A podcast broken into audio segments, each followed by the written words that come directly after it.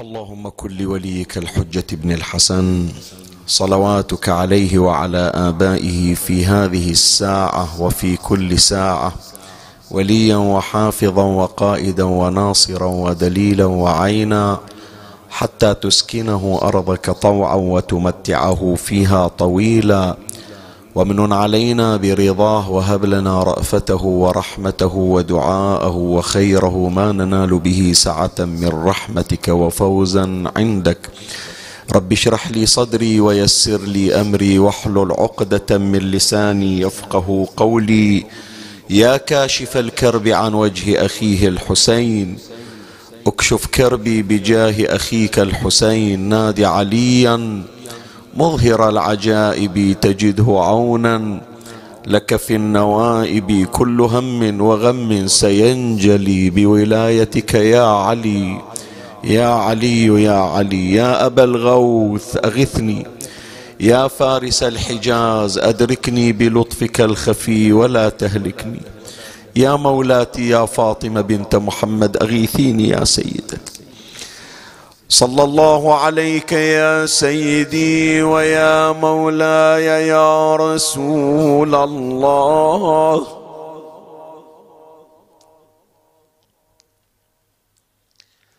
صلى الله عليك وعلى آلك الطاهرين.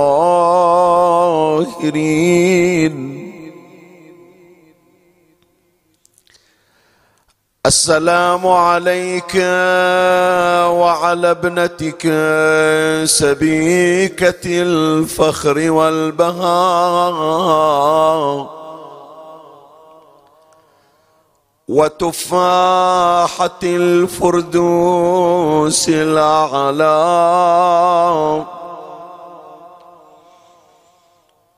الدرة النوراء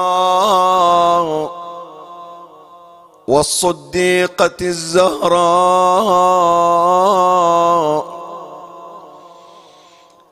اللهم لعن ظالمي فاطمة. وعذبهم عذابا وبيلا. يستغيث منه أهل النار يا شديد القوار يا رحمة الله الواسعة ويا باب نجاة الأمة. يا ليتنا يا ليتنا كنا معكم سادتي فنفوز فوزا عظيما. يا غريب يا مظلوم كربلاء. وتسألني عن فاطم ومصابها تفاصيل مأساة توالت مآسيا. فسل ليلة فسل ليلة تخفي الجروح بمتنها؟ ونعشا على كف الأحبة عاليا وسل عن يتامى فاطم وسل عن يتامى فاطم عمر فاطم وعن حسن سلوى الحسين المراثية. وعن هازم الأحزاب فاتح خيبر علي علي علي وعن هازم الأحزاب فاتح خيبر إذ انهد وهو الشام خطاد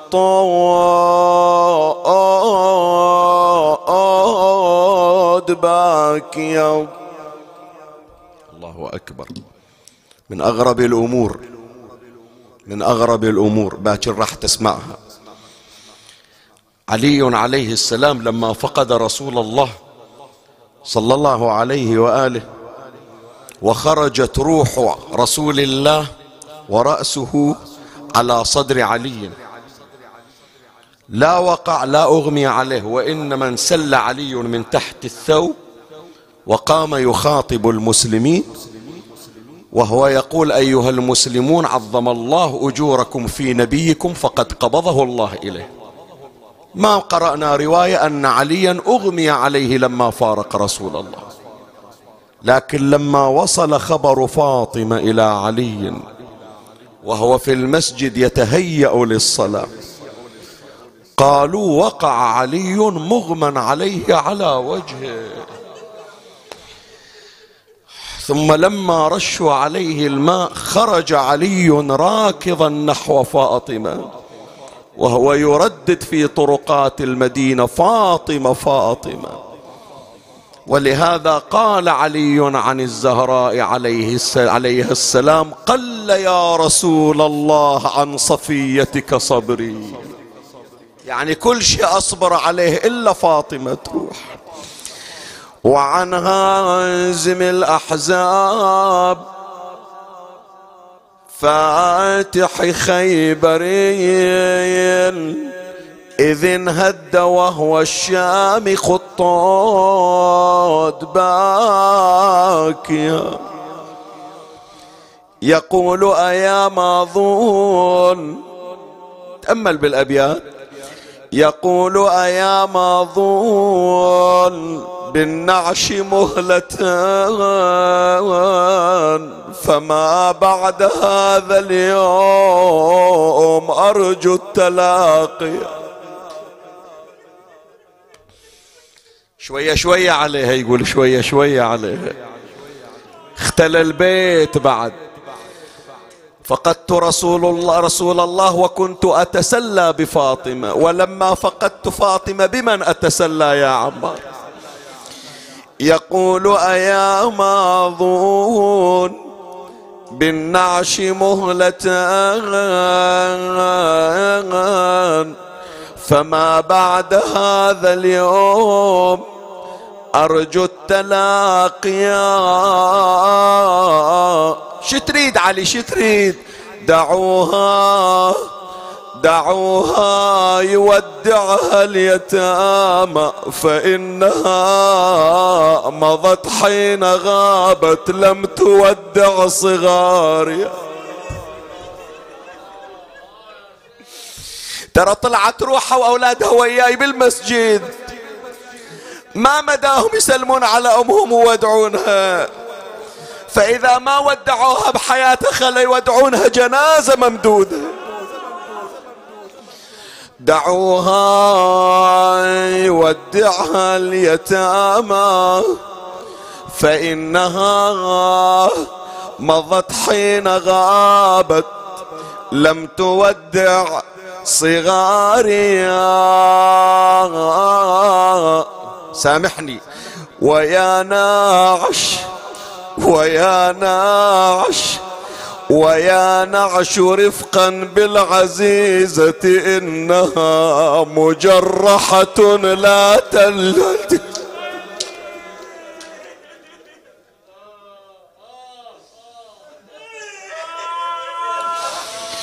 ويا نعش رفقا بالعزيزة إنها مجرحة لا تخدش الجرح ثانية ألا ساعد الله الوصي وكفه تدس إلى عمق التراب. الأمانيا وين راح؟ رنا نحو قبر المصطفى. ودموعه تشاطره احزانه والمراثي من القصيدة كلها شقد مؤلمة؟ عندي هذا البيت هو أكثر الأبيات إيلاما. شوف امير المؤمنين شي يقول للنبي؟ وديعتك الزهراء عادت كما ترى ولكنها عادت وليست كما هي. مو هي الزهرة اللي تعرفها؟ مو ذيك اللي تيجي توقف على باب بيتها؟ مو ذيك اللي ما تغمض عينك يا رسول الله حتى تقبلها على صفحة خدها تغيرت. العين حمراء الصدر مثقوب بالمسمار البدن مورم. رنا نحو قبر المصطفى ودموعه تشاطر أحزانه. والمراثي وديعتك وديعتك الزهراء عادت كما ترى ولكنها عادت وليست كما هي. شلون؟ مجرحة المتنين منهدة القوى مكسرة الأضلاع. حمر الماقي أويلي أويلي حيدر على قبر النبي نادي يا مختار يا سيد الكون انت قعد وانظر إيش صار وصيتني وأنا صبرت واستهضموني. إلزمت بيتي يا رسول الله ولفوني. وذيك الوديعة روعوها ولببوني. وأنا وحيد وما شفت لي منهم أنصار. ويلي يا سيد الكون الوصية ما رعوها إيش سووا؟ دخلوا الدار على البتولة وروعوها وطلعت تدافعهم بالباب. عصروها وتكسرت الاضلاع منها وصار ما صار. بسم الله عليها أم حسين إن شاء الله طيبة من الضرب. ان شاء الله قامت من الضرب. لا يا رسول الله عاشت عقب فرقك مهضومة وذليله من كثر ترويع الرجل صارت عليل. أنا شحكي شعدد من مصايب هالجليلة كل ما شفت هالحال قلبي يشتعل. اللي يفقد عزيز يتذكر أجمل الأيام اللي جمعتهم من يذكر عقب الموت يتذكر أجمل المواقف. شوف علي من يتذكر الزهرة شو يتذكر؟ أعظم علي يوم في الحجرة إجتني. تصيح النغيب مني فداك واسود متني ظلت تنوح من البكاء ذوبتني. وأنا وحيد وما شفت لي منهم أنصار. أويلي إيش سويت لها علي؟ قال كل الذي جاري عليها وعيني تشوف. زنودي فلا جلت ولا بقلبي دخل خوف. لكن أنا بقيد الوصية صرت مجتوف سلمت لله طاع لك وغمدت الافقاء عمي هذه فاطمة الشفيعة. ولو محصلة واحد نعي على جنازتها يمكن ما احتاجت إلى ونتنا. بس إذا منون على شفيعتنا نون على منو يا جماعة؟ كل خلى المجلس حن وحده ون أنا سلمت لله وكسرى ضلوع الوديع. أحسنت. سلمت لله وكسرى ضلوع جاروا علينا بينا الوسيع. البيت عليك ضعنا عقب عيناك يا أبو إبراهيم. بس غبت عنا الكل عليه نتجسر وجاع ويلي أبو حسين شو تريد من الزهراء ويلي بلغي أبوك المصطفى باللي جرى وصار. من غصب حقي والضلع والحطب والنار. وقول ترى قومك علي هجمة والدار. وبلغ سلام المصطفى سيد الكون. إذا ما نون على الزهرة نون على منو. أدنى أغلى من عدها بعد. هو قاعد ينعي. كان صوت بنية صغيرة من وراء والصحيدر من ينزلها القبور لا يخليها على خد المنسطور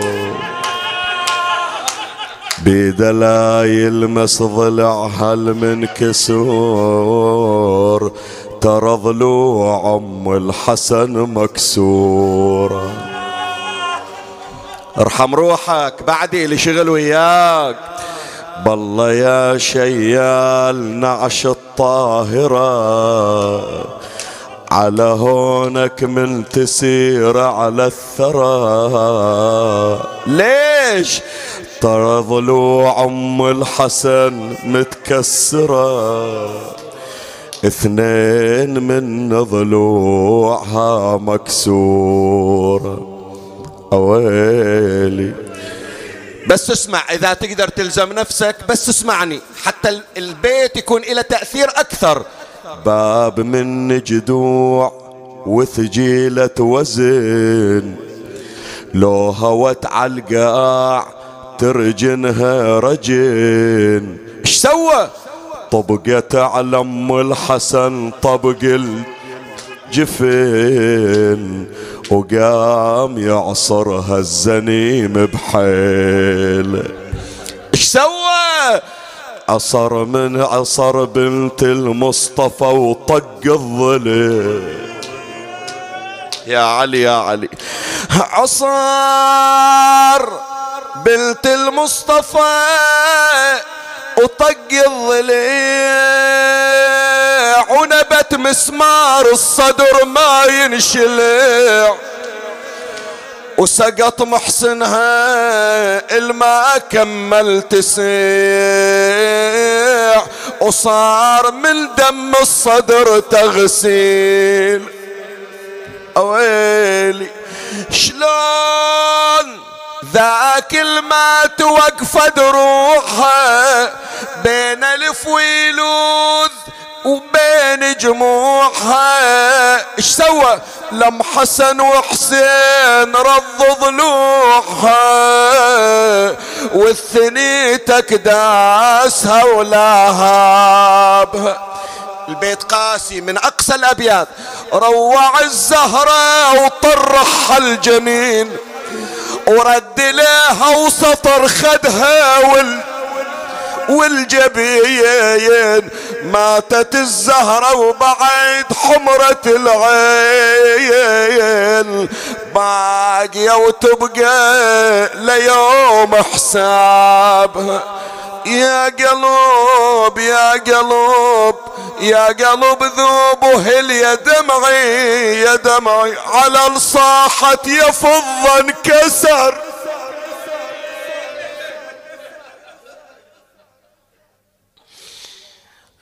إنا لله وإنا إليه راجعون.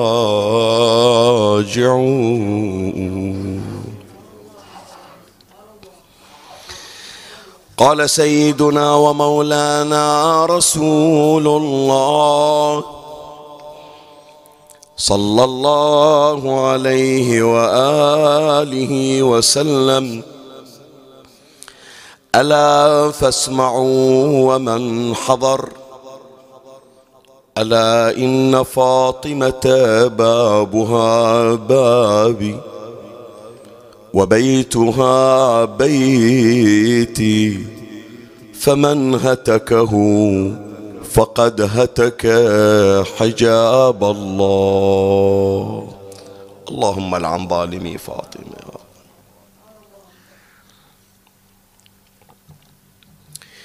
أجل هذه هي الحلقة الخامسة من السلسلة التي كنت قد ابتدأتها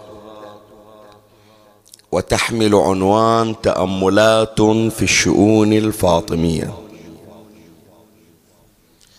وكان غرضي من هذه السلسلة الا نكتفي بقراءة السطور فحسب.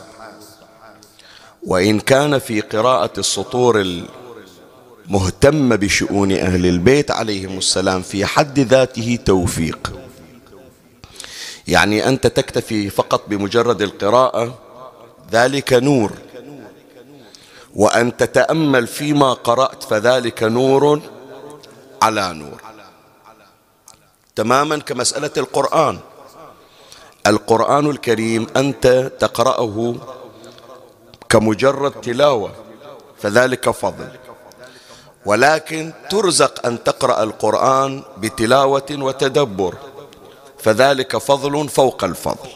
بل أن مجرد النظر إلى كلمات القرآن في حد ذاتها فيها من الخير ومن ال ومن الأجر العميم والجسيم. إلا أننا لا نريد أن نقتصر فحسب على قراءة السطور وإنما نريد أن نصل إلى ما وراء السطور. لنفهم معاني ما كتب عن أهل البيت وما ورد عنهم صلوات الله عليهم.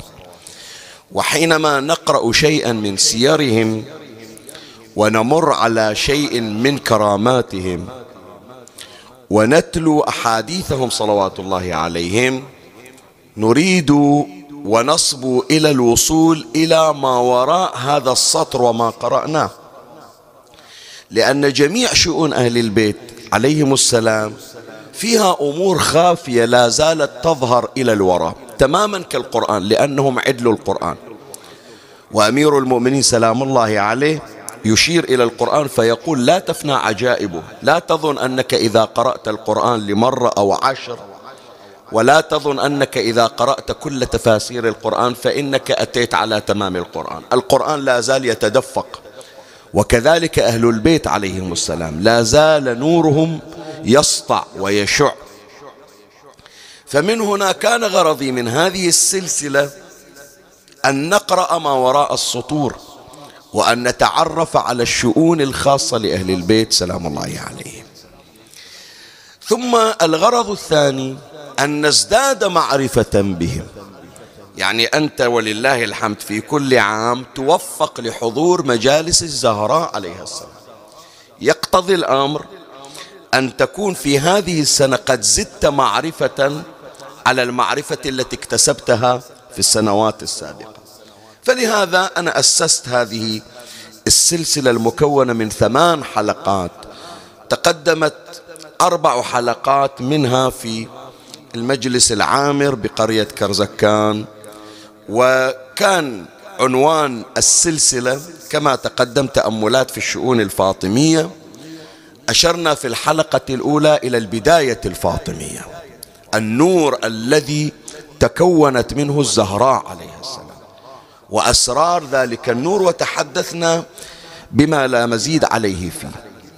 ثم بعد هذا تقدم الكلام في الحلقة الثانية عن المهر الفاطمي.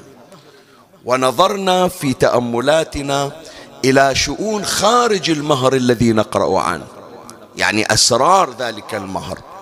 ثم جاءت الحلقة الثالثة وتكلمنا عن الخدمة الفاطمية فكان عنوان الحلقة الثالثة تأملات في الخدمة الفاطمية. ثم جاءت الحلقة الرابعة ليلة البارحة وتكلمنا عن الحجية الفاطمة وكيف أن الإمام العسكري عليه السلام أشار وقال نحن حجج الله على الخلق وجدتنا فاطمة عليها السلام حجة علينا. فكنا نشرح هذا المعنى ونشير إلى أسراره. فتلك أربع حلقات قد تمت وانتهينا منها في الليلة الماضية. تبقى عندنا أربع حلقات أخريات. هذه هي الحلقة الخامسة. وهي مختصة ببيان معاني باب فاطمة بابي. الحديث اللي الآن تشوف جنابك في الرسائل وفي الإعلانات من يجون يعزون الناس بمصاب الزهراء. عليه السلام بعض الرسائل تحمل هذا العنوان باب فاطمة بابي. شنو يعني باب فاطمة بابي؟ هذا إن شاء الله راح نبحث في هذا المجلس. ونستبقي بعد ذلك ثلاث حلقات.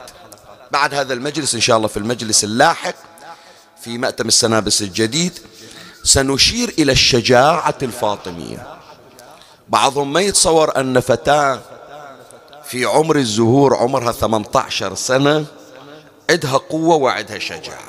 إن شاء الله ستسمع في تلك الحلقة بعض الأمور التي لعلها قد تبهرك بخصوص شجاعة الزهراء عليه السلام. وأنا أرمي في الحلقة القادمة إلى أن أثبت أن قوة فاطمة الزهراء عليها السلام لا تقل شيئا واحدا عن قوة علي بن أبي طالب عليه السلام. أي نعم. إن شاء الله هذا راح تسمع في البحث القادم إذا وفقنا لعرضه. يعني وأؤكد على هذه الكلمة. لو أن الزهراء عليها السلام كانت حاضرة في غزوة خيبر لاقتلعت الباب. باب خيبر بنفس القوة التي قلعها بها علي بن أبي طالب عليه السلام. وهذا إن شاء الله سوف يأتي بشكل مفصل في المجلس اللاحق في الحلقة الثانية. يتبقى عندنا حلقتين في يوم غد الحلقة السابعة في هذا المجلس الشريف. ظهر غد إن شاء الله ونتحدث فيه عن أسرار الرزية الفاطمية. يعني المصيبة مصيبة الزهراء ليست مصيبة اعتيادية. وإحنا نمر صح عليها ونبكي لكن إذا تأملت تقول عظم مصيبة الزهراء هذا إن شاء الله سوف تسمعه ظهر غد. ونختم تلك السلسلة أو هذه السلسلة بمجلس ليلة غد في قرية جنوسان والذي سنتحدث فيه عن تأملات في وصية الزهراء عليها السلام. هذه فهرسة إلى سلسلة مكونة من ثمان حلقات في الشؤون الفاطمية. من الله أستمد العون والتوفيق. ومن مولاي أبي الفضل العباس المدد وألتمس منكم الدعاء وصلوا على محمد وآل محمد.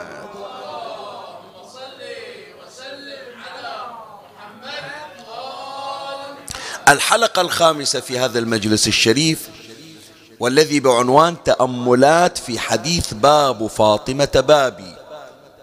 إحنا قرأنا الحديث عن النبي صلى الله عليه وآله كان يخاطب المسلمين ألا فاسمعوا ومن حضر؟ ألا إن فاطمة بابها بابي وبيتها بيتي فمن هتكه فقد هتك حجاب الله. زين من وقف عندها العبارة باب فاطمة بابي. شنو يعني باب فاطمة بابي؟ هل أن حجرة الزهراء وبيت الزهراء هي إحدى الغرف والحجر لبيت النبي صلى الله عليه وآله؟ والباب اللي يدخل من الداخل إلى حجرة النبي أو حجرة الزهراء باب مشترك. فلهذا النبي قال بأن بابنا باب واحد وباب فاطمة بابي. لو لا الأمر خلاف ذلك. طبعا بيت الزهراء بيت مستقل. بيت فاطمة بيت مستقل عن بيت النبي صلى الله عليه وآله وكان النبي يقصد بيت الزهراء عليه السلام. فإذا البابان الوجوديان البابان الحقيقيان بابان مختلفان مو باب واحد. بس النبي إلى أغراض بهذه العبارة. باب فاطمة بابي النبي إلى مقاصد. ودلالات هذه إن شاء الله راح نبحثها الآن فيما تبقى من وقت المجلس. أول أمر يا إخواني أراده رسول الله صلى الله عليه وآله أراد النبي أن يقول أني كما أني باب إلى الله عز وجل. فلا يستطيع أي أحد أن يأتي إلى الله إلا عن طريقي. فكذلك أيضا الزهراء عليها السلام باب من ولجه وصل إلى الله تبارك لأنه الشخص الذي يريد أن يؤمن بالله. ويريد أن ينال الصفات الإلهية. يعني يريد الرحمة الإلهية يريد الرزق الإلهي يريد الخير الإلهي يريد يتجنب الغضب الإلهي. لا بد أن يأتي إلى الله عز وجل عن طريق باب. أي باب هو؟ باب نبينا محمد صلى الله عليه وآله.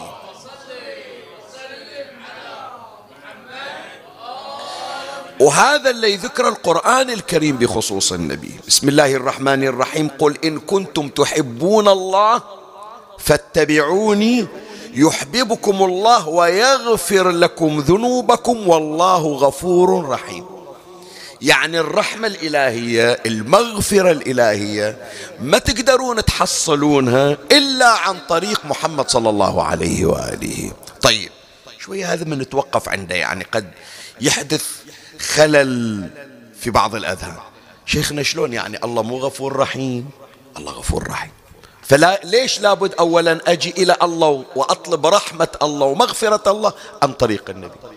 زين ذاك لما توصل إلى النبي مو هذا إشكال يرد بزمن النبي أو الآن أكو أناس ما وصل لهم حتى شيء عن اسم رسول الله صلى الله عليه وسلم. صح. هذا الذي لم يتوصل لرسول الله ينال الرحمة الإلهية ينال اللطف الإلهي ينال المغفرة الإلهية. لكن من أجل صور اللطف من أجل صور الرحمة من أجل صور المغفرة أن يرسله الله إلى الرحمة المهداة. ومن هو؟ إلى نبينا محمد صلى الله عليه وآله.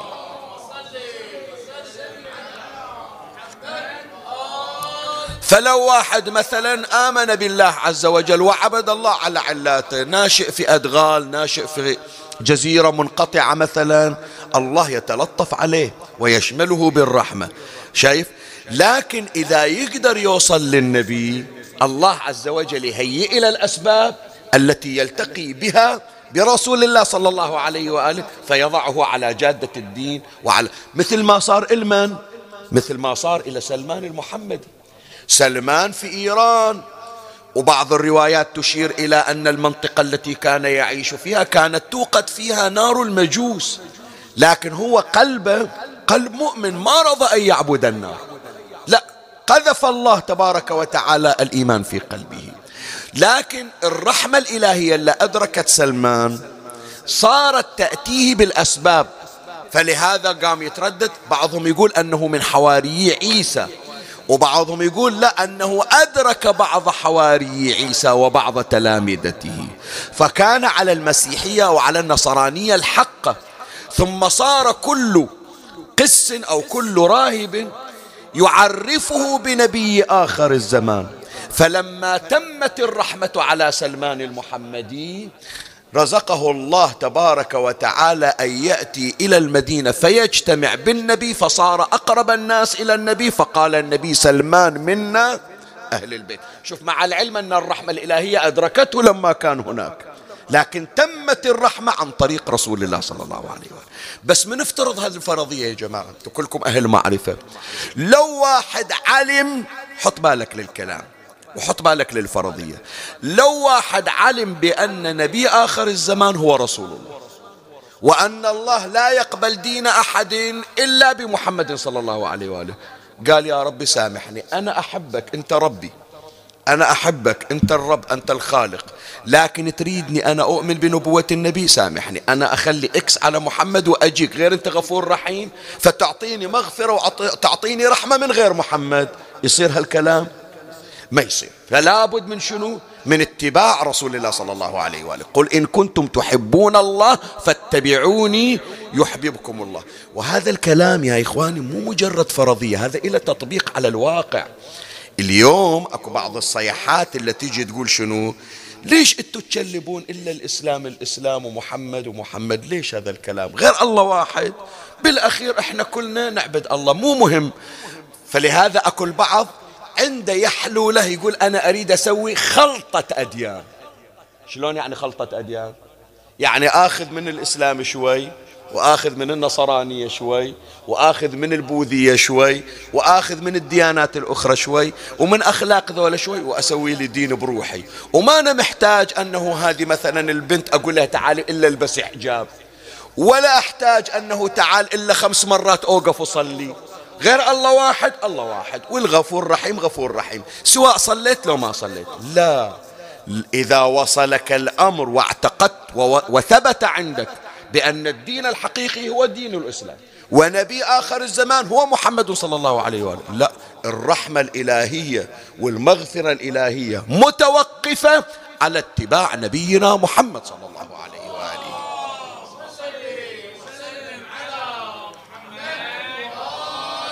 واضح هذا المطلب الآن اللي ذكرناه؟ زين. إذا ثبت ذلك أنه لا ننال رحمة الله ولا مغفرة إلا باتباع النبي صلى الله عليه وآله. النبي صلى الله عليه وآله يقول ما تتبعوني إلا بشرط. شنو الشرط؟ باب فاطمة بابي. يعني واحد يقول أنا أريد محمد لكن ما أريد فاطمة. يصير هذا؟ هذا عينا مثل ما تقول أنا أريد الله لكن ما أريد محمد. نفس القضية. يعني لا يتم رضا الله إلا برضا محمد. ولا تحصل على رضا محمد إلا برضا من؟ برضا فاطمة. فلهذا قال رسول الله صلى الله عليه وآله يرضى الله لرضاها ويغضب لغضبها. فلما كان رضا النبي هو رضا الله فإذا لم من لم يحرز رضا فاطمة لم يحرز رضا محمد. حتى لو أنه أحب النبي حتى لو أنه ظل متمسك بشباك النبي حتى لو أنه مثل ما ورد في الحديث صليتم حتى صرتم كالحنايا وصمتم حتى صرتم كالأوتار. إذا ما عندك حب إلى الزهراء عليه السلام فأنت خاسر من حب محمد وبالتالي تخسر حب الله عز وجل. فهذا أول معنى من معاني باب فاطمة بابي. يعني أنا باب الله تحرز رضا الله برضاي ورضاي لا يحرز إلا برضا فاطمة عليها السلام. هذا المعنى الأول. المعنى الثاني من معاني باب فاطمة بابي شنو يعني؟ رسول الله يقول أنا باب كل خير. كل خير تريده من الله عز وجل الله جعله عن طريقي اللي يريد الخير يقصد من؟ يقصد المصطفى صلى الله عليه وآله. هو باب فلهذا إحنا نقرأ في الأدعية وفي الزيارات أنتم باب الله الذي منه يؤتى. شنو هالخير هذا؟ الخير هذا مرات يكون خير عن طريق قضاء الحوائج. أنا عندي حاجة متعسرة.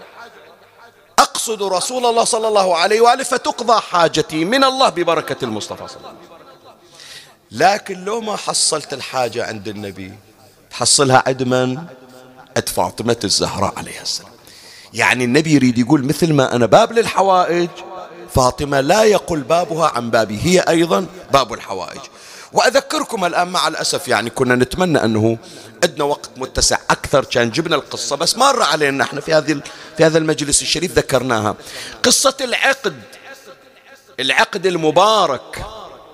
إجا واحد إلى النبي صلى الله عليه وآله سريعا اجيبها على نحو الاختصار. واحد جوعان يقول يا رسول الله إني جائع فأطعمني وعريان فاكسني وفقير فأغنني. يقول له ما عندي شيء. زين شو تقولون؟ النبي ما عنده. انسد الباب أكو باب بديل إلى باب النبي. وباب من؟ باب فاطمة عليه السلام. فلهذا قال النبي صلى الله عليه وآله ليس عندي شيء ولكن الدال على الخير كفاعله. راح إلى الزهراء عليه السلام. الزهراء كان عندها عقد اقتلعت العقد ناولته ذلك الرجل الإعرابي. الرجل الأعرابي رجع إلى النبي النبي سائله يقول له أعطتك الزهرة؟ شو قال؟ ما عندها شو أم حسين. فشالت العقد أعطتني إياه عمار قال له أنا أشتري كم تريد ثمن؟ قال له أريد شيء يشبعني وأريد ثوب يكسيني وأريد مبلغ واحد يرجعني إلى أهلي. قال له تفضل. أطعمك حتى أشبعك. وعندي بردة حبرة يمانية أكسيك بها قيمتها باهظة. وأعطيك مبلغ اللي يكفيك. وهذا العبد وهذا الراحلة مالتي تنقلك إلى أهلك بس عطني العقد. فعلا أعطاه العقد أطعمه حتى أشبعه. وكساه. ثم بعد هذا ناوله الراحلة له تفضل بألف عافية وألف بركة هذا العقد مال الزهر اللي أخذته من عندها تفضل أخذه. والإعرابي راح. عمار إيش سوى؟ عنده عبد اسمه سهم. قال له سهم؟ قال له نعم. قال له أنت رابي عندي في البيت. أنت وهذا العقد اللي هو مالي اللي أخذته من عند الأعرابي أنت والعقد هدية إلى رسول الله. صلى الله عليه وآله. سهم إجا شايل العقد. أول ما إجا إلى النبي النبي سأله ها سهم إيش صار؟ قال الحمد لله رب العالمين. ذاك الأعرابي أطعمنا وعطيناه كسوة وعطينا راحلة رجع وعطيناه مبلغ. وعمار يقول بأن العقد اللي حصله رجع إليك هدية إليك وأنا وهبني لك يا رسول الله. فقال له النبي يا سهم أنت والعقد هدية إلى ابنتي فاطمة. روح. إجا سهم شايل العقد دق الباب. منو؟ سهم خادم عمار. نعم سهم إيش عندك؟ قال لها سيدتي العقد اللي أعطيتينا الإعرابي. الحمد لله رب العالمين اشترى عمار ومقابله أطعم الإعرابي وكساه وأعطاه راحلة وأعطاه مبلغ ووهبني والعقد إلى رسول الله. ورسول الله وهبني والعقد إليك يا سيدتي. تفضلي هذه عقدك اللي أعطيتينا الأعرابي وأنا خادمكم. قال تجيب العقد سهم وأنت حر لوجه الله. فقال سهم الإعرابي ما رأيت أكثر بركة من هذا العقد. أطعم جائعا وكسى عريانا وأغنى فقيرا وأعتق مملوكا ورد إلى أهله. فمثل ما رسول الله صلى الله عليه وآله باب لقضاء الحوائج. صديقة نساء العالمين باب الحوائج وهي فاطمة بنت محمد صلوات الله عليه.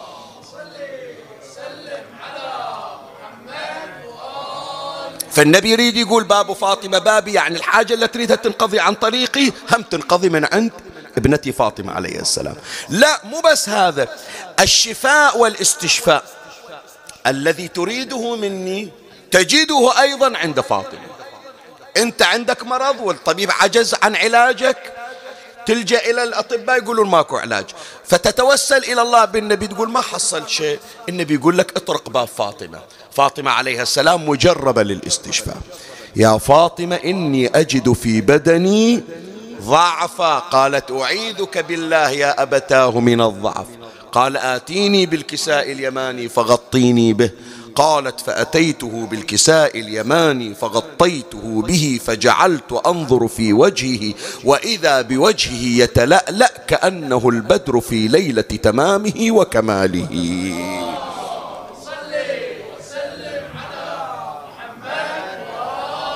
يعني جنابك انت من تريد تستشفي تستشفي بالنبي. زين النبي من يمرض ويريد يستشفي يستشفي بمن بالزهراء عليها السلام. فهي باب الخير.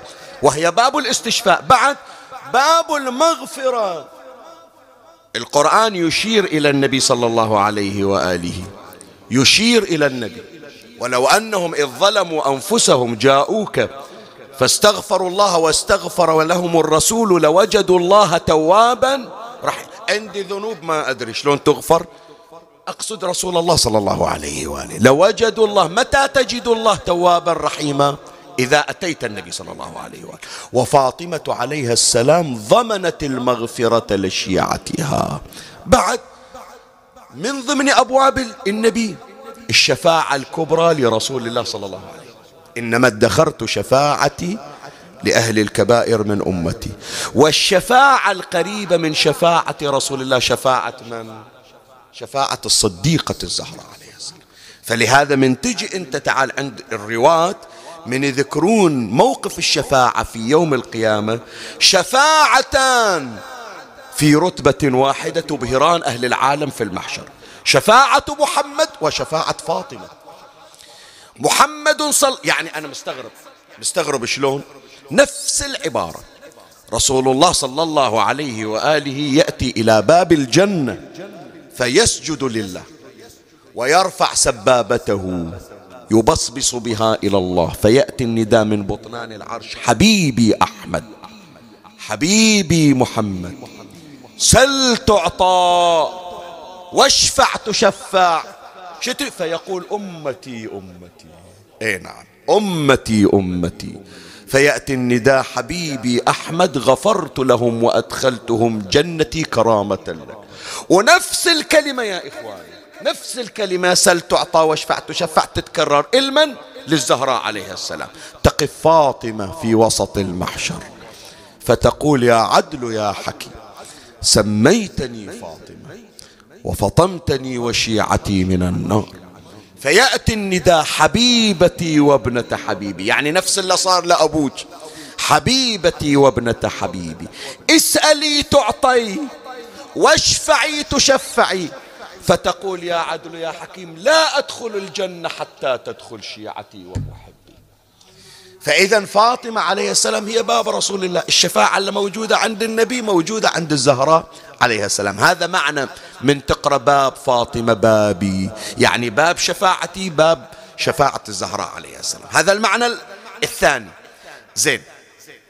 قبل لا أتجاوز يا إخوان إحنا قلنا إذا المعنى الثاني باب فاطمة بابي شنو؟ يعني كما أن رسول الله صلى الله عليه وآله باب لكل خير فاطمة باب لكل خير. فلهذا من أسماء الزهراء عليه السلام يسمونها أم الخير. تقرأ في القرآن إنا أعطيناك شنو؟ الكوثر. الكوثر شنو؟ الخير الكثير. تريد الخير؟ من الزهرة فلهذا هذا تفسير حط بالك وياي هذا تفسير النبي صلى الله عليه وآله إذا خرج لغزواته. هذا يذكرون كل الرواة سنة وشيعة. النبي صلى الله عليه وآله إذا خرج لغزواته آخر بيت يودعه بيت فاطمة. وإذا رجع أول بيت يفتتح به بيت فاطمة. مع العلم تسع زوجات عند النبي. لا لا لا. أول شم الحسن؟ من يطلع آخر شم الحسن. ليش؟ يعني يستفتح بخير من فاطمة ويختم بخير من فاطمة. عرفنا مولاي الكريم؟ هذا معنى باب فاطمة بابي. زين هالمعنى الثاني؟ خلنا نجي للمعنى الثالث. أنا الآن في صراع مع الوقت. يعني أحاول أنه فيما تبقى هل سبع دقائق عشر دقائق يكون أختم الحديث حتى نطلع إلى المصيبة. مولاي الكريم ما أدري هذا المعنى موجود لو مو موجود مطروق يعني لو مو مطروق. شنو باب فاطمة بابي؟ يا جماعة رسول الله مدينة العلم. منو باب مدينة العلم؟ علي بن أبي طالب. قال رسول الله صلى الله عليه وآله أنا مدينة العلم وعلي بابها. فإذا باب النبي منه علي. اللي يمكن أول مرة بعضكم يسمعونه أن كما أن رسول الله مدينة علم ففاطمة مدينة علم من بابها؟ علي بن أبي طالب. كما أن عليا باب مدينة علم رسول الله صلى الله عليه وآله كذلك أيضا علي باب مدينة علم فاطمة. هذا شلون استفدنا يا جماعة؟ مصحف فاطمة مصحف فاطمة. ما مر علينا مصحف فاطمة. خل هذا التهريج اللي ماخذينه صار لهم سنوات البعض. الشيعة عندهم قرآن ثاني. هذا تحدثنا حتى ملت الآذان.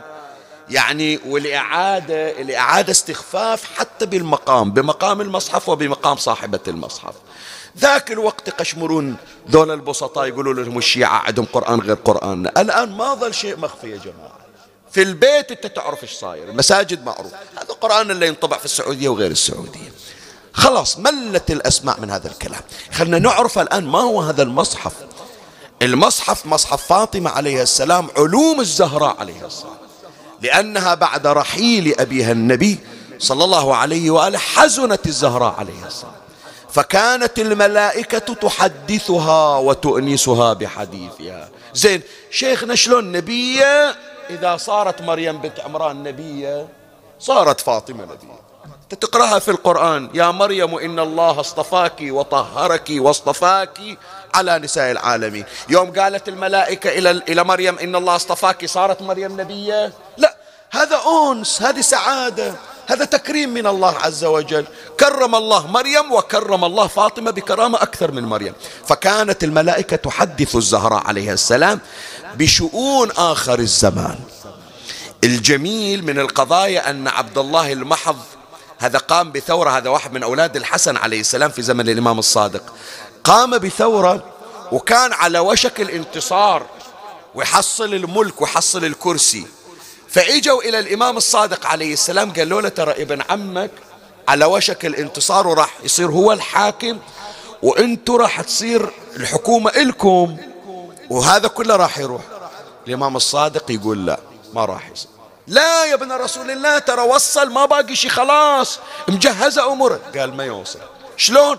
قال ما وجدت اسمه في مصحف جدتي فاطمة. مصحف الزهراء عليه السلام مسجل فيه من يملك من يحكم الثورات الانقلابات حوادث آخر الزمان مدونة عند أهل البيت. فلهذا هو مصدر من مصادر علوم أهل البيت. يقول أنا آخر مروري على مصحف جدتي البارحة وما وجدت اسمه فيه. زين هذا مصحف فاطمة. من الذي كتبه؟ أمير المؤمنين. سلام الله عليه. يعني الإمام الصادق عليه السلام يقول وإن عندنا لمصحف فاطمة من إملاء علي بن أبي طالب. فمن كان أمير المؤمنين هو اللي يكتب علم الزهراء. صار علي باب مدينة علم فاطمة كما أن عليا باب لعلم رسول الله صلى الله عليه وآله باب مدينة علم الرسول. فمن يقول النبي باب فاطمة بابي واحد من معانيها يعني مثل ما أنا باب علمي. علي علي هم باب إلى فاطمة عليه السلام. اللي يريد يعرف علم الزهرة ما يحتاج يروح يدق باب الزهرة. هذا علي عنده علم فاطمة. زين هذا المعنى الثالث. المعنى الرابع. المعنى الرابع يا إخواني لو شنو نصلي؟ لو شنو نصوم؟ لو شنو إيماننا؟ لا يتم إيماننا إلا بالخضوع والخشوع عند باب رسول الله صلى الله عليه وسلم. شلون أنا أقول لك؟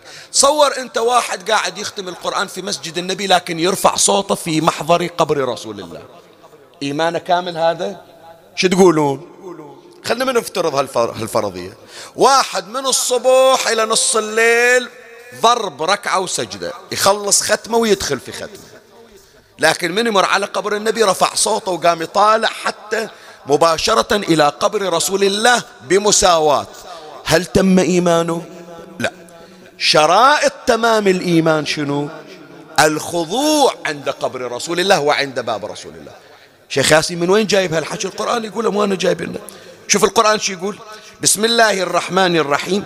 يا أيها الذين آمنوا لا تدخلوا بيوت النبي إلا أن يؤذن لكم إلى طعام بعد غير ناظرين. إلى إناء يعني أول لازم تستأذن بخضوع تبدي الخضوع والخشوع عند باب النبي صلى الله عليه وآله. وإذا أذن لك النبي لابد بعد ما ترفع طرفك احتراما لرسول الله حتى تحرز تمام الإيمان حتى تحرز كمال الإيمان. وكذلك أيضا باب الزهراء عليه السلام يعني لا يتم الإيمان حتى تستأذن على باب فاطمة وتأذن لك فاطمة وتدخل بالخضوع والخشوع. أذكر هالقضية حتى بعد المطلب الأخير وبذلك الختام. الحمد لله داركنا الوقت يعني. رسول الله صلى الله عليه وآله شو تقولون؟ ولاية النبي هل تعادلها ولاية؟ القرآن يقول النبي أولى بالمؤمنين من يعني عنده ولاية عامة. لكن إذا جاء النبي إلى بيت الزهراء عليه السلام الله أكبر. يوقف على الباب. هكذا روح اقرأ في السير شيعة وسنة فيستأذن يطرق الباب ويستأذن. تجي الزهرمان يقول يا فاطمة أنا أبوك. رسول الله صلى الله عليه وآله. أأدخل؟ يعني تعطيني رخصة أدخل. النبي النبي النبي. بيت بته وعند ولاية النبي لأي بيت هو أولى من المؤمن هو أولى بالمؤمنين من أنفسهم. أي بيت يقدر النبي يفتح الباب ويدخل ولايته. لكن باب الزهرة لا. أأدخل؟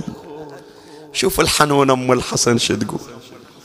تقول له يا رسول الله البيت بيتك. والحرة ابنتك. البيت انت راعي البيت.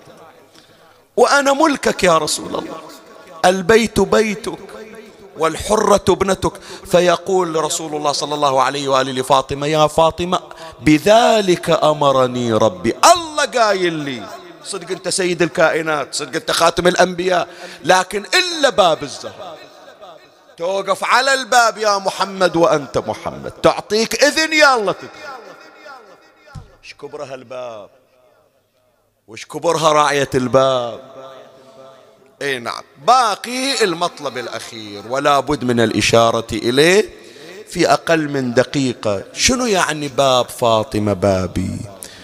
يعني الذي يتجرأ على باب الزهرة؟ إيه كأنه تجرأ على باب رسول الله. اللي حط حطب وحرق باب بيت الزهرة. ترى قبل لا يحرق باب الزهرة حارق باب بيت وشنو يعني هذا يا جماعة؟ واحد حارق باب بيت النبي شنو يعني؟ شنو يعني؟ بس فكر فيها. حط بالك إيش أقول لك أنا.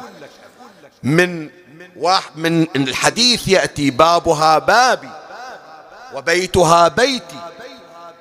فمن هتك بيتها فقد هتك حجاب الله. شنو يعني؟ يعني هذا اللي حاط الحطب على باب بيت فاطمة؟ لا حاط الحطب على باب الكعبة. تعرف إيش أقول لك لو لا؟ مركز في الكلمة؟ يعني مو حارق بيت الزهرة حارق الكعبة بإيده بل أعظم أعظم من الكعبة لأنما الكعبة تهدم وتبنى إلا حرمة فاطمة لا تعاد إذا هتكت وتعرف معنى هذا الكلام شنو؟ هذا أخطر هالكلام. لو كان هذا الكافر اللي يتجرع على الزهرة ويريد يحرق بيتها لو كان أقول فرضية حط بالك. لو كان يقولون له ترى الله في بيت الزهرة كان يقول أنا أحرق الله ويا فاطمة. شوف الجرأة شوف الجرأة شوف الجرأة. حط بالك للكلمة. هو صح إحنا عندنا بأن الله عز وجل لا يكي لا يؤين بأين تمام لو لا يجسم مثل ما يقولون. لكن لو كان تصرف هذا تصور هذا الجاهل هذا الكافر بأن الله جسم وموجود في بيت فاطمة من يحط الباب على من يحط الحطب على باب بيت فاطمة شنو يعني؟ يعني قبل لا أحرق فاطمة وأولادها وزوجها أحرق الله وياها. هذا معنى يوم قالوا له إن في الدار القرآن. القرآن ليش مقدس؟ لأنه كلام الله. هو إيش قال؟ وإن شنو يعني وإن؟ يعني مو القرآن لو الله بكبره موجود في البيت أحرقه شفت شلون ذولا؟ كانوا في منتهى الكفر. ولهذا يا إخواني لما قرأ هذه الرواية أستاذي حجي رضا أبو محمد أنت وياي وتسمع الكلمة. وهذه تحتاج إلى قلب وكلكم أصحاب قلوب مفعمة.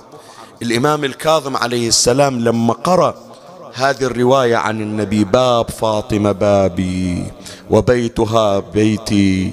فمن هتك بيتها فقد هتك حجاب الله. الإمام الكاظم كان يقرأ الرواية قطع الرواية. وصار يبكي وكررها ثلاثا. قال هتك والله حجاب الله. هتك والله حجاب الله. هتك والله حجاب الله. زين بعد بعد ما أريد أختم المجلس إلا أقول هالكلمة. ما أريد أختم المجلس وأنزل من على المنبر إلا أقول هالكلمة. أنت جنابك تقرأ في دعاء الافتتاح. الحمد لله الذي لا يهتك حجابه. شلون حجاب الله انهتك؟ هذا مو تعارض؟ لا مو تعارض. الله ما ينهتك حجابه. يعني لكن يوم تجرأوا على بيت الزهرة ترى تجرأوا على الله. يوم اللي حطوا الحطب على باب بيت فاطمة. ترى تجرأوا على الله.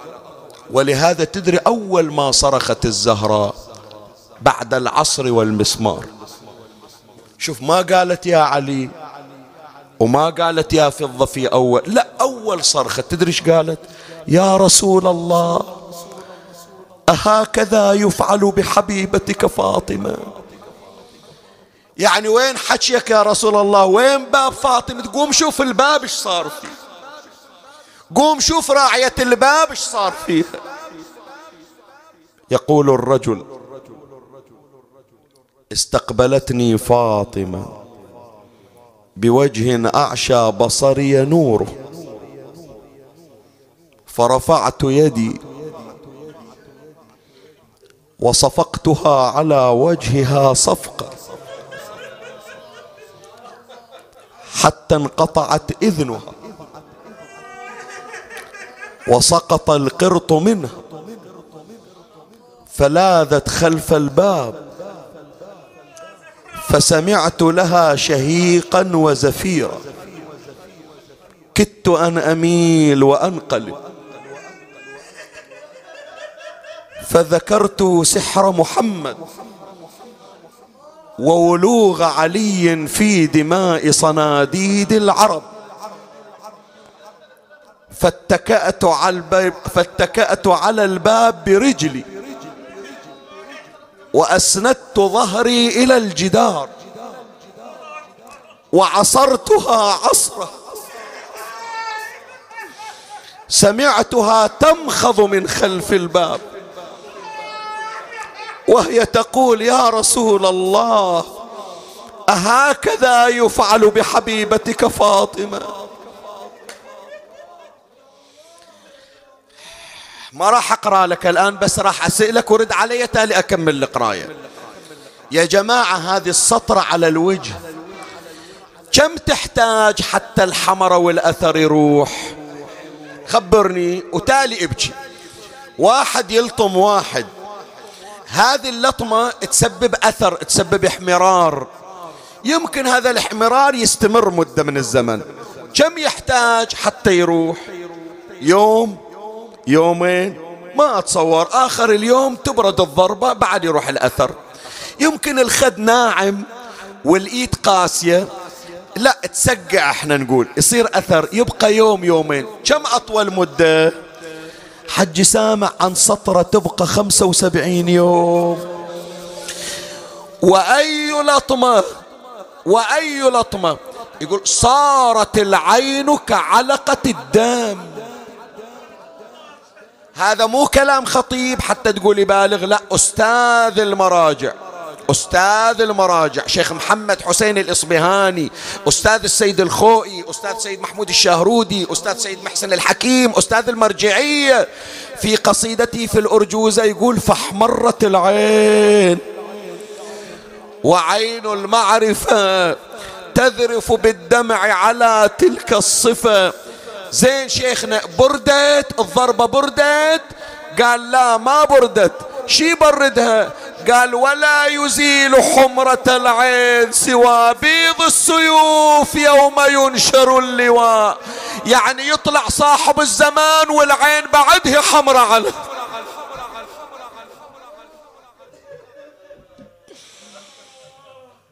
عاشت معصبة الجبين عاشت معصبة الجبين تأن من تلك العصاب. حتى قضيت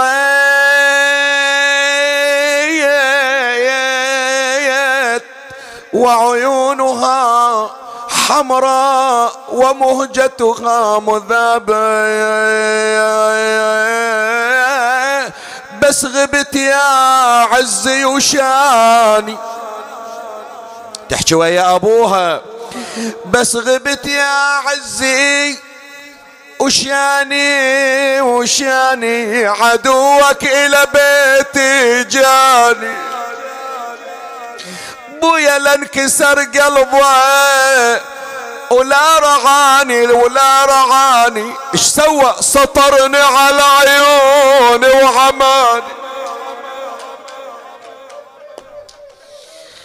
العين المجروحة يعني حتى تعرف آلام الزهرة. من تبكي فاطمة ما ينزل دمع لا ينزل الدمع ويا الدم. فلهذا دموع فاطمة حمراء. صاحت علامة علامة علامة نشر حزنك على راسي. علامة يا أبويا ودمدم عيني. علامة شباب سمعوني أريد من عندكم كلكم تصيحون علامة. الزهرة تقول يا أبويا بخدي سوت السطرة. علامة علامة. بويا اجيك وشوف شنو صار بي. اطلب حاجتك بالونة إي اجيك وشوف شنو الصايا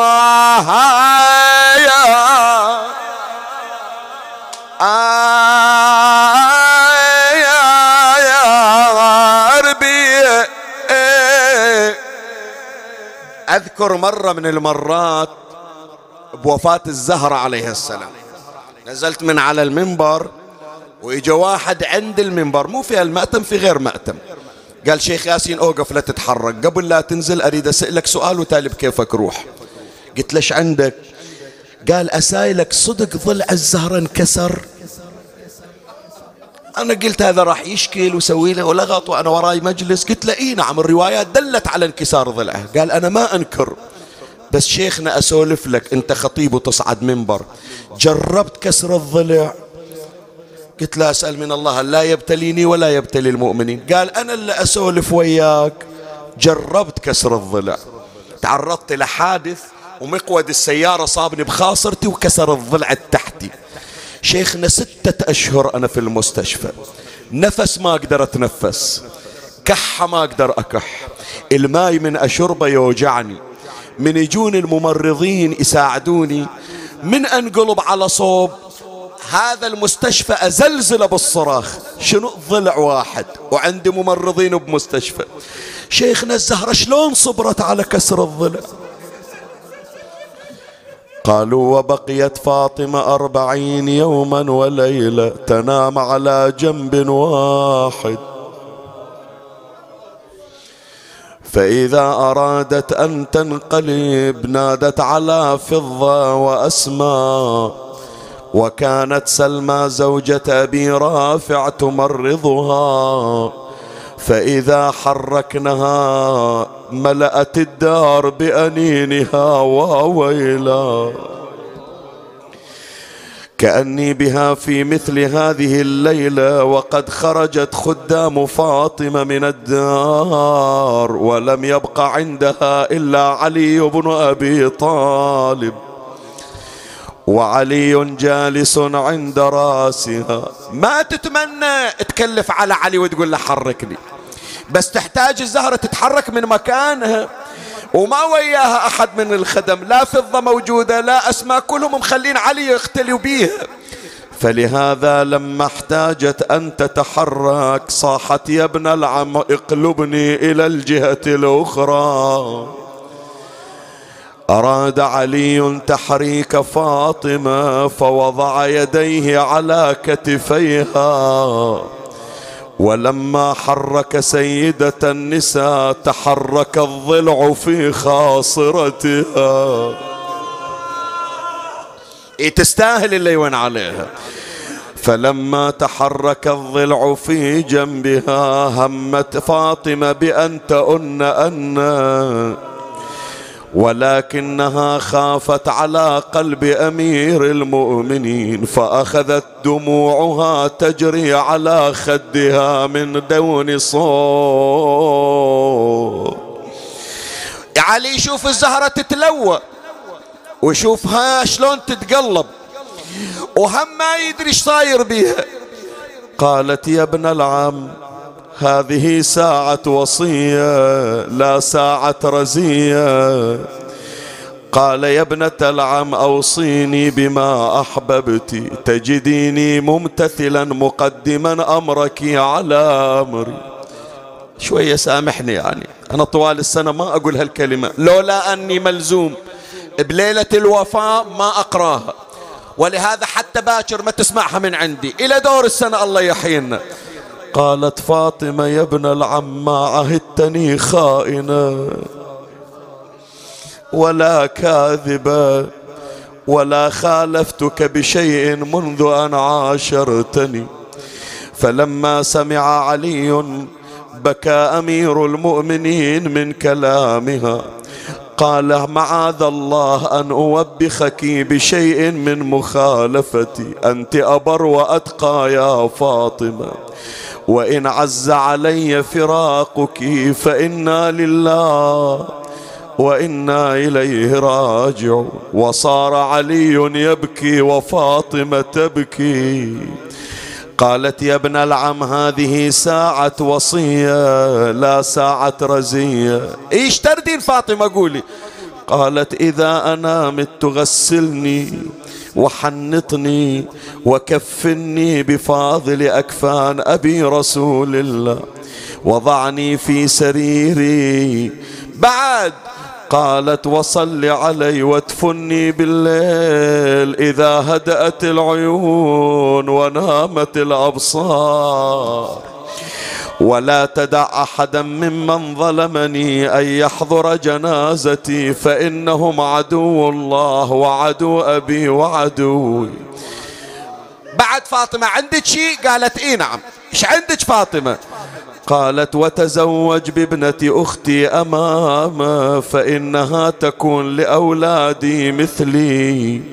يا علي اجعل لها يوما وليلة ولأولادي يوما وليلة ولا تصح في وجهيهما فإنهما يصبحان يتيمين غريبين بالأمس فقدا جدهما واليوم يفقدان أمهما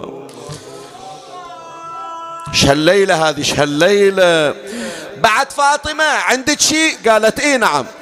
قالت واصنع لي نعشا رأيت الملائكة قد صورته لي. بعد قالت وآخر وصية يا علي. قال وتعهد قبري بتلاوة القرآن فإن للأموات أنسا بالأحياء. علي مدنق راسه ويسمع شوية وإذا فاطمة سكتت. شال راس علي وإذا بفاطمة مالت رقبتها وأغمي عليها. يقلها يم الحسن بطل الونين وجاوبيني. شوفي يا أولادك بالبواكي مذوبين. قالت يا حيدر فرقوا بينك وبيني مع السلامة مسافر عنك يا أبو حسين. أويلي من هالمرض ما أشوف يا حيدر. سلامة تزوج عقب عيني يا أبو حسين. بأمامه. وبس الله الله عقب عيني بهاليتامى سكن خواطرهم ودشف دمعة العين. جمع أصحابك عقب عيني وجهزوني. شيلوا الجنازة بليل خفية وادفنوني. علي واللي كسروا ضلعي وبالباب اعصروني لا يحضرون جنازتي يا مشيد الدين ليش فاطمة؟ ليش؟ الناس تدور الناس يحضرون بالجنازة. قالت ما قصروا يا مرتضى كسروا ضلوعي ولليوم منظر بالرجس ما سكن روعي وبعد على المختار ما نشفت دموعي. اسمعني. طبلي وسطرني فوق خدي ومحجر العين. والله لا أمرد قلبك الليلة. إذا قلوبنا ما تنمرد على فاطمة منو عدنا أغلى من عدها؟ الحجرة ما فيها إلا علي وفاطمة. أولاد الزهرة وينهم؟ أولاد الزهرة برا الحجرة قاعدين في صحن الدار. كان الحسين يسأل الحسن يقول له أبو محمد أسايلك ليش أسمع ونة أمي أبويا قاعد ويا أم الزهرة وأسمع أمة وين شنو سبب ونتها؟ إلزم قلبك شوية البيت قاسي. قال له تريد تعرف يا أبو علي ليش تون أمك؟ قال إيه خبرني. قال له أخبرك يا أخويا الباب من جذوع. لو تعطيني مهلة أبوس إيدك شوية تجلد لأن البيت اللي جاي يأذي أكثر. أخبرنك يا أخويا الباب من جذوع. كنا مو ضلع كاسر من أم ضلوع.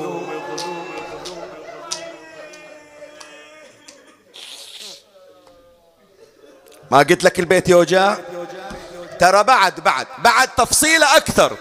أخبرك يا خويا الباب من جذوع كنا مو ضلع كاسر من أم ضلوع. شوفني يوسف. شفتها بالقنوت تشيل كف مرفوع. القنوت يصير بإيدين مو بإيد وحدة. ليش يا أبو محمد تشيل بس إيد؟ شفتها بالقنوت تشيل كف مرفوع وكف ما ينرفع من زود ما موجود. من أقول لك أحرق قلبك. شفتها بالقنوت تشيل كف مرفوع وكف ما ينرفع من زود مو موجوع. حسين أظن الكتف من زود الضرب مخلوع يا اخو ارحم روحك شوية ارحم روحك شوية ارحم روحك شوية خلي أعرف أكمل لك عاد. هم اثنين هم يونون. سمعت زينب أمها مضروبة. لا ما لزمة تروح طبت الحجرة. فاطمة من شافت زينب جاية خافت تتأذى من تسمع ونتها. وإذا لسان حال زينب يا يما علي لا تخفين دمعي. وني وني يما وني وإحنا نون وياك. يا يما علي لا تخفين دمعك ترى من تمشكين يا يما أسمعي. يا يما علي لا تخفيل دمعيك مل تبكين يا يما. اسمعيك ذبحني يا يما كسر ضلعي إيش سويتي بي يا يما؟ إيش سويتي يما كان كسرة الضلع بي مو بيك الزهرة كانت تسأل زينب زينب هذه أشجيتي أخوك الحسين وين؟ قالت اخويا الحسين من سمع عنك قاعد هناك بزاوية الدار. ما يقدر يسمع أمه تتوجع.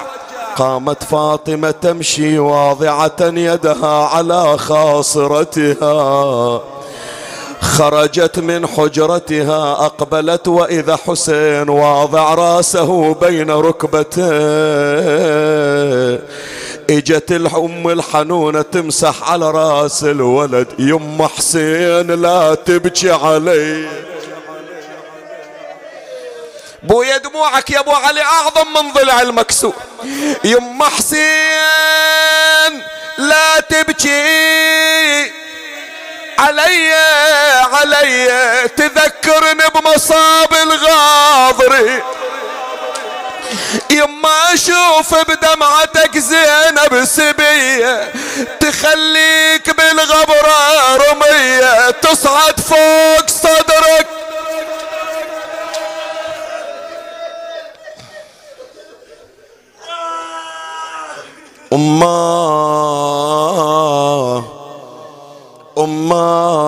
قتلوا جنينك محسنا في كربلاء سيذبحون رضيعي. إن كان ضلعك هشمته يد العدا في كربلاء سيكسرون ظل. اللهم صل على محمد وآل محمد. أمن يجيب المضطر إذا دعاه ويكشف السوء؟ أمن يجيب المضطر إذا دعاه ويكشف السوء؟ أمن يجيب المضطر إذا دعاه ويكشف السوء؟ يا الله ارفعوا أيديكم بالدعاء يا إخواني. المرضى إلا بحاجة إلى دعاكم صاحب المجلس بحاجة إلى دعاكم. عندنا مجموعة من المرضى بعضهم بين الموت والحياة حاليا. والبعض الآخر يتلقى علاج بالكيماوي والبعض الثالث ينتظر عمليات خطيرة ومنهم من ما هو محروم من الذرية. الغرباء كل واحد صاحب حاجة كل من أوصانا بالدعاء كل من قلدنا الدعاء. ادعوا لهم يا إخواني ونحن على سفرة فاطمة. باسمك العظيم الأعظم الأعز الأجل الأكرم. بك يا الله بمحمد بعلي بفاطمة بالحسن بالحسين بعلي بمحمد بجعفر بموسى بعلي بمحمد بعلي بالحسن بالحجة ابن الحسن بجاه أم البنين وبجاه باب الحوائج أبي الفضل العباس. يا رب العالمين اقض حوائجنا يا الله. قدموا حوائجكم. ألتمسكم الدعاء. اللهم من عليهم بالشفاء والعافية اللهم من عليهم بقضاء الحوائج اللهم من علينا وعليهم بالفرج العاجل يا رب العالمين. ترحم على أموات وأموات الباذلين والسامعين والمؤمنين في مشارق الأرض ومغاربها. أوصل لهم ثواب هذا المجلس وبلغهم ثواب الفاتحة مع الصلوات.